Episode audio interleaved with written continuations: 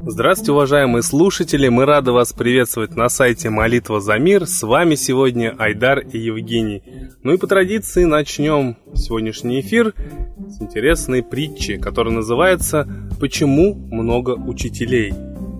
Учитель, я знаю, что до тебя о Творце и миссии души на земле учили и Пифагор, и Зараастр, и Будда, и Иисус, и Магомед, и многие другие – но скажи, почему в мире было так много учителей?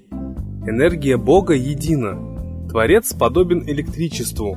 Учителя человечества подобны проводникам, подключенным к электричеству.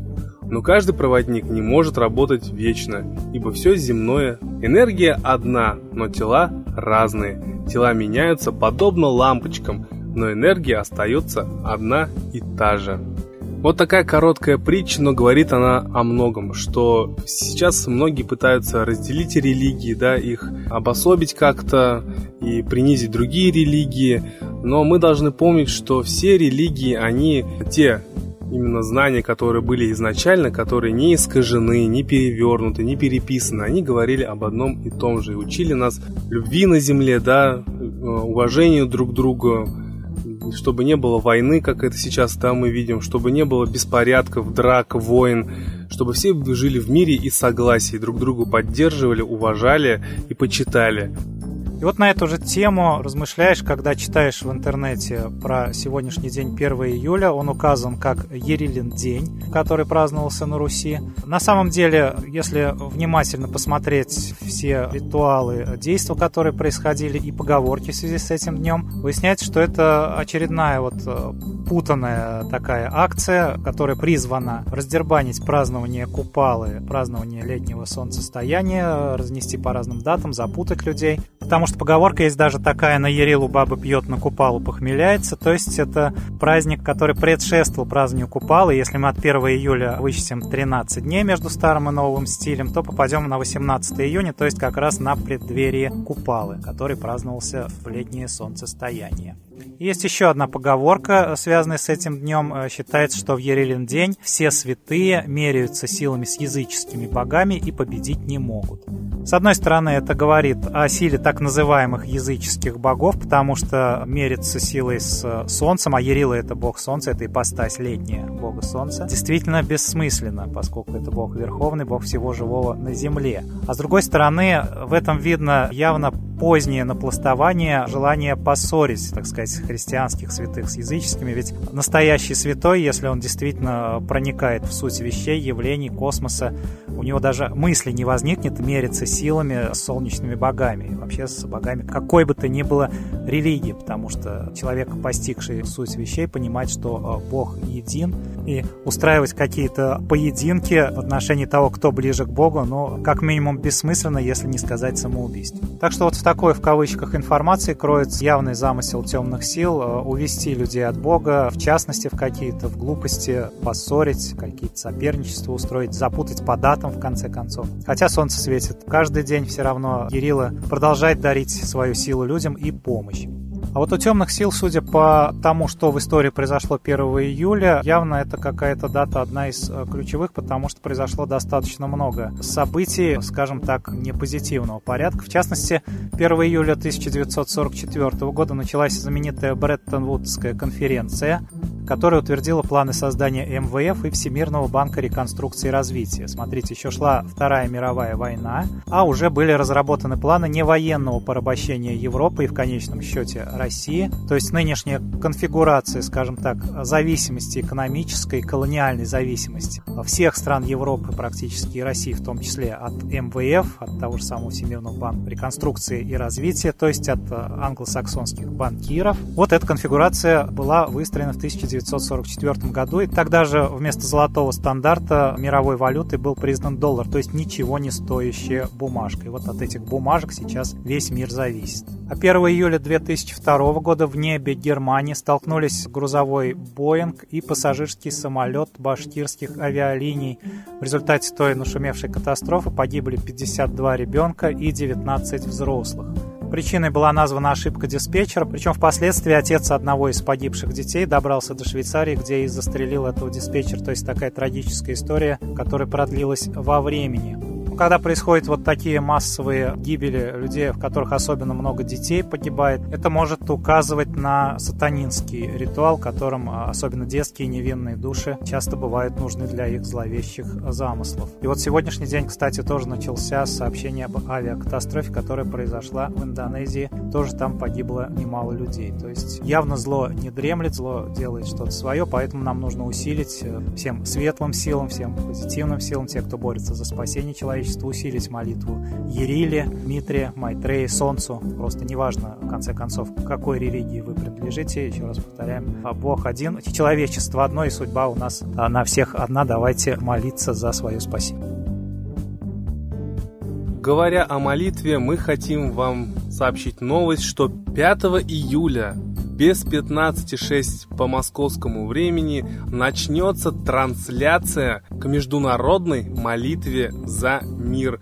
Мы с вами видим, да, то, что сейчас творится в мире, как нагнетается политическая обстановка между странами, да, даже мы вам говорили новость, что ПАСЕ признала Россию агрессором, и это, в принципе, является поводом для того, чтобы ввести войска на территорию России. Поэтому давайте, уважаемые слушатели, присоединяться к международной молитве за мир. Прошлый раз, когда была у нас международная молитва за мир 21 июня, после этого события 22 и 23 июня была очень сильная магнитная буря. Это было очень хорошим знаком, и тысячи людей по всему миру молились за мир. Давайте повторим наше рекордное событие, и мы просто приумножим друг друга в 10 раз уже 5 июля и будем молиться просто огромным миром за то, чтобы не было никакой войны. Никто из нас не хочет войны. Мы все хотим, чтобы над головой было мирное небо, чтобы наши семьи были счастливы.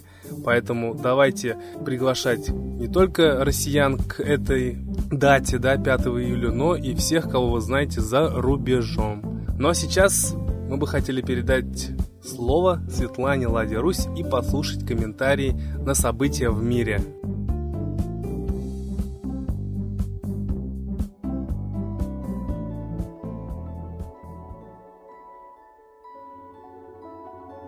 Уважаемые граждане России, все интереснее и интереснее становится внутренняя жизнь страны и зарубежная. Все страшнее угроза войны и все больше желания спрятать голову в песок. Сколько можно, все одно и то же. Но ведь это одно и то же для того и нагнетается, чтобы мы с этим смирились и, наконец, отдали свои жизни.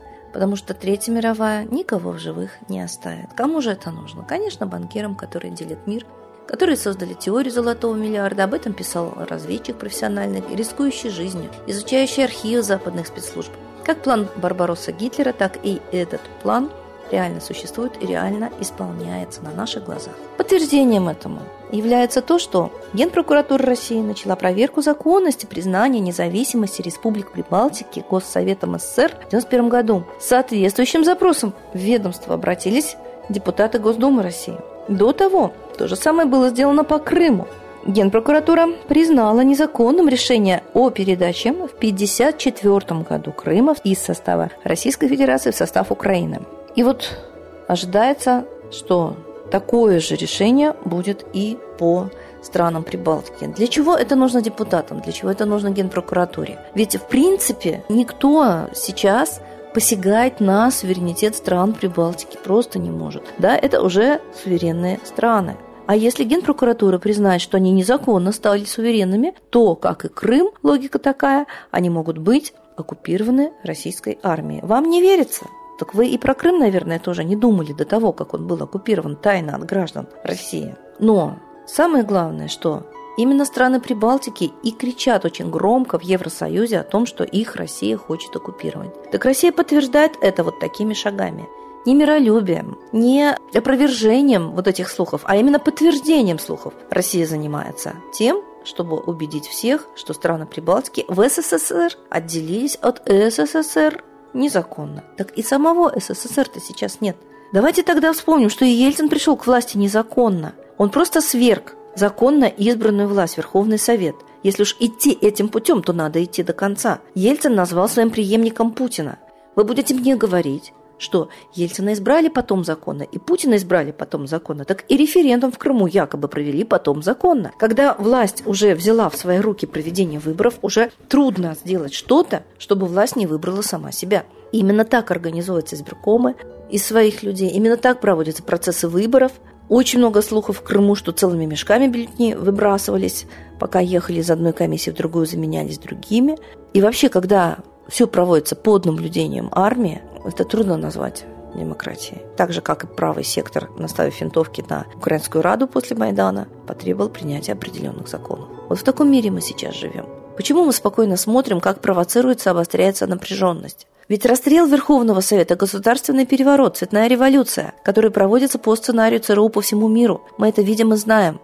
Это проанализировано специалистами. Все черты одинаковые, они даже не париться, какие-то особенности в какой-то стране изобретать. Все делается по одному сценарию. И вот по этому же сценарию был поставлен на власть Ельцин. Потом выясняется, что у Ельцина было очень много двойников, и он умер за 4 года до официального объявления его ухода в отставку, и были его двойники. И назначили они Путина. И сейчас у Путина явные двойники, потому что так измениться внешность человека не может.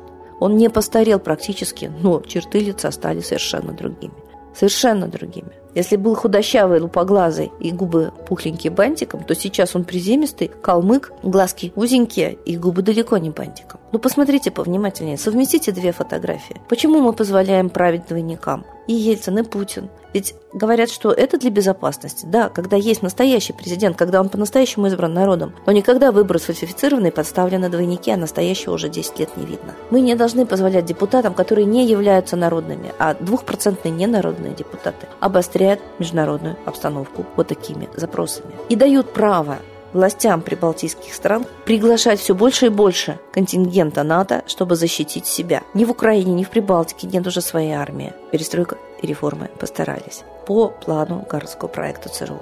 ЦРУ ликвидировала местные армии и в Болгарии, и везде, где оно стало направление. Так вот, после этого, конечно, нужно звать профессиональную, сильнейшую армию мира НАТО, чтобы оно их защитило. Чтобы этот блок стоял у самых границ России, и если он вдруг перейдет границу, то Наш представитель при НАТО сообщает, что они имеют, страны НАТО, армия НАТО, очевидное превосходство над нами 8-12 раз. Поэтому все будет очень быстро кончено.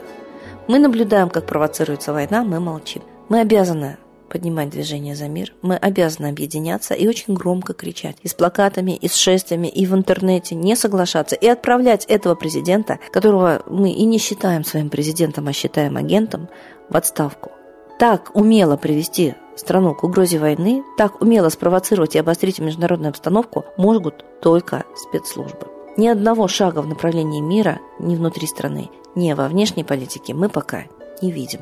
Значит, мы должны его сделать сами, как народ. И только молитва может нас объединить, дать нам силу, разум, потому что разума сейчас нет, и силы нет, одна трусость. И действительно отстоять мир в России и на планете. Иначе Третья мировая неизбежна бомбоубежищ у нас нет, а даже если бы и были, то долго них не высидишь. Ни складов с продовольствием у нас нет, ни своего сельского хозяйства разрушено все. И управлением это не называется. А теперь война. Вот такие шаги, разрушение всего, прибирание всего к рукам иностранцев, а потом приведение страны к угрозе войны и голода мог сделать только агент иностранных спецслужб. Так давайте же не допустим крови ни внутри, ни снаружи страны. Только мирно, только демократическими нормами мы можем отправить власть в отставку, ту, которая провоцирует международное столкновение, и выбрать не ставленника Запада, олигархата и спецслужб, а представителя широких масс населения. И это будет возможно, если выборы будут открытыми, не тайными, не фальсифицируемыми. Молитесь, люди, русские. Учите молиться своих родных и знакомых. Только в массе мы сильны. Объединяйтесь, молитесь. Так, как молились индусы, идя за Махатмой Ганди. И они безоружные выгнали британцев, вооруженных до зубов, из своей страны Индии. Повторим подвиг индусов. Повторим подвиг японцев, которые молились своей богине Солнца. И она вызвала тайфун, потопив огромную флотилию США. Все это есть. Была бы добрая воля молиться, объединяться, сопротивляться угнетению и отстаивать свою свободу. С Богом!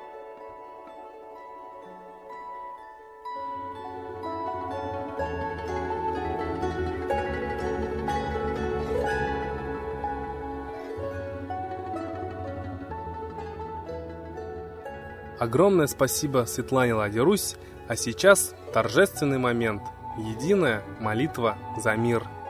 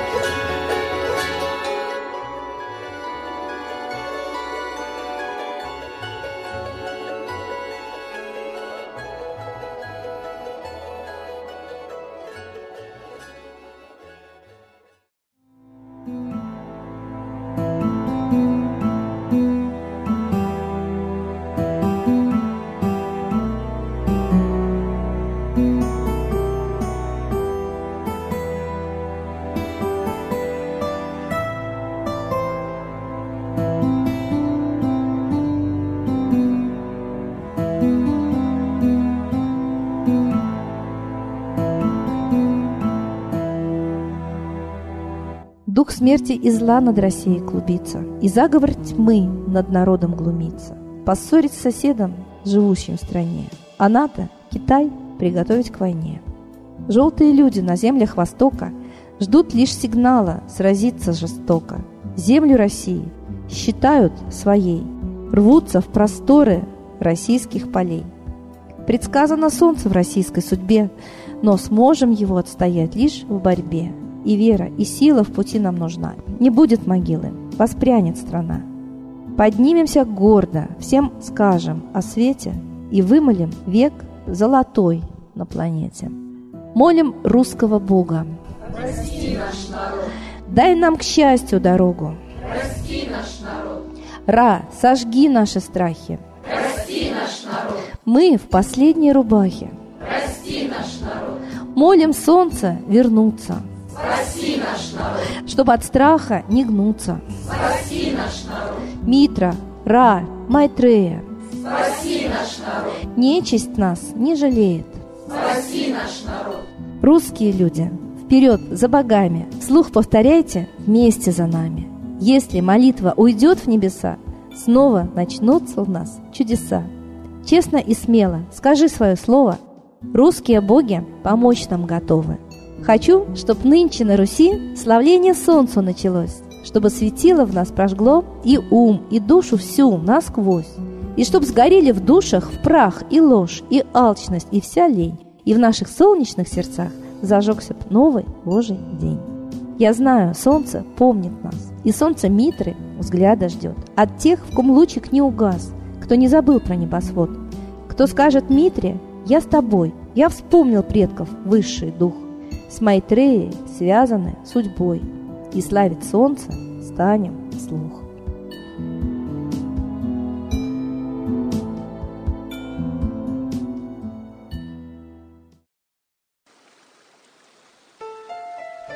Новый порядок несет сатана.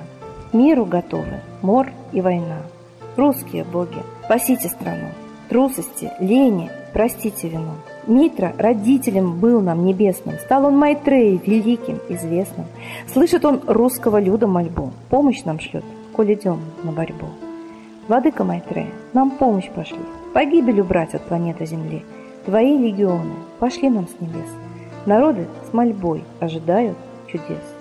Господи, разум народам верни. Вновь наступили тяжелые дни. Снова войска на готове стоят. Снова на смерть посылают. Брат поднимается снова на брата. Мы в эгоизме и лжи виноваты. Верим предателям рода людского. Мир наш над пропастью гибели снова. Полный, тотальный контроль наступает. Карта раба нас свобода лишает. Просим о помощи, молим о чуде, чтобы прозрели и выжили людям.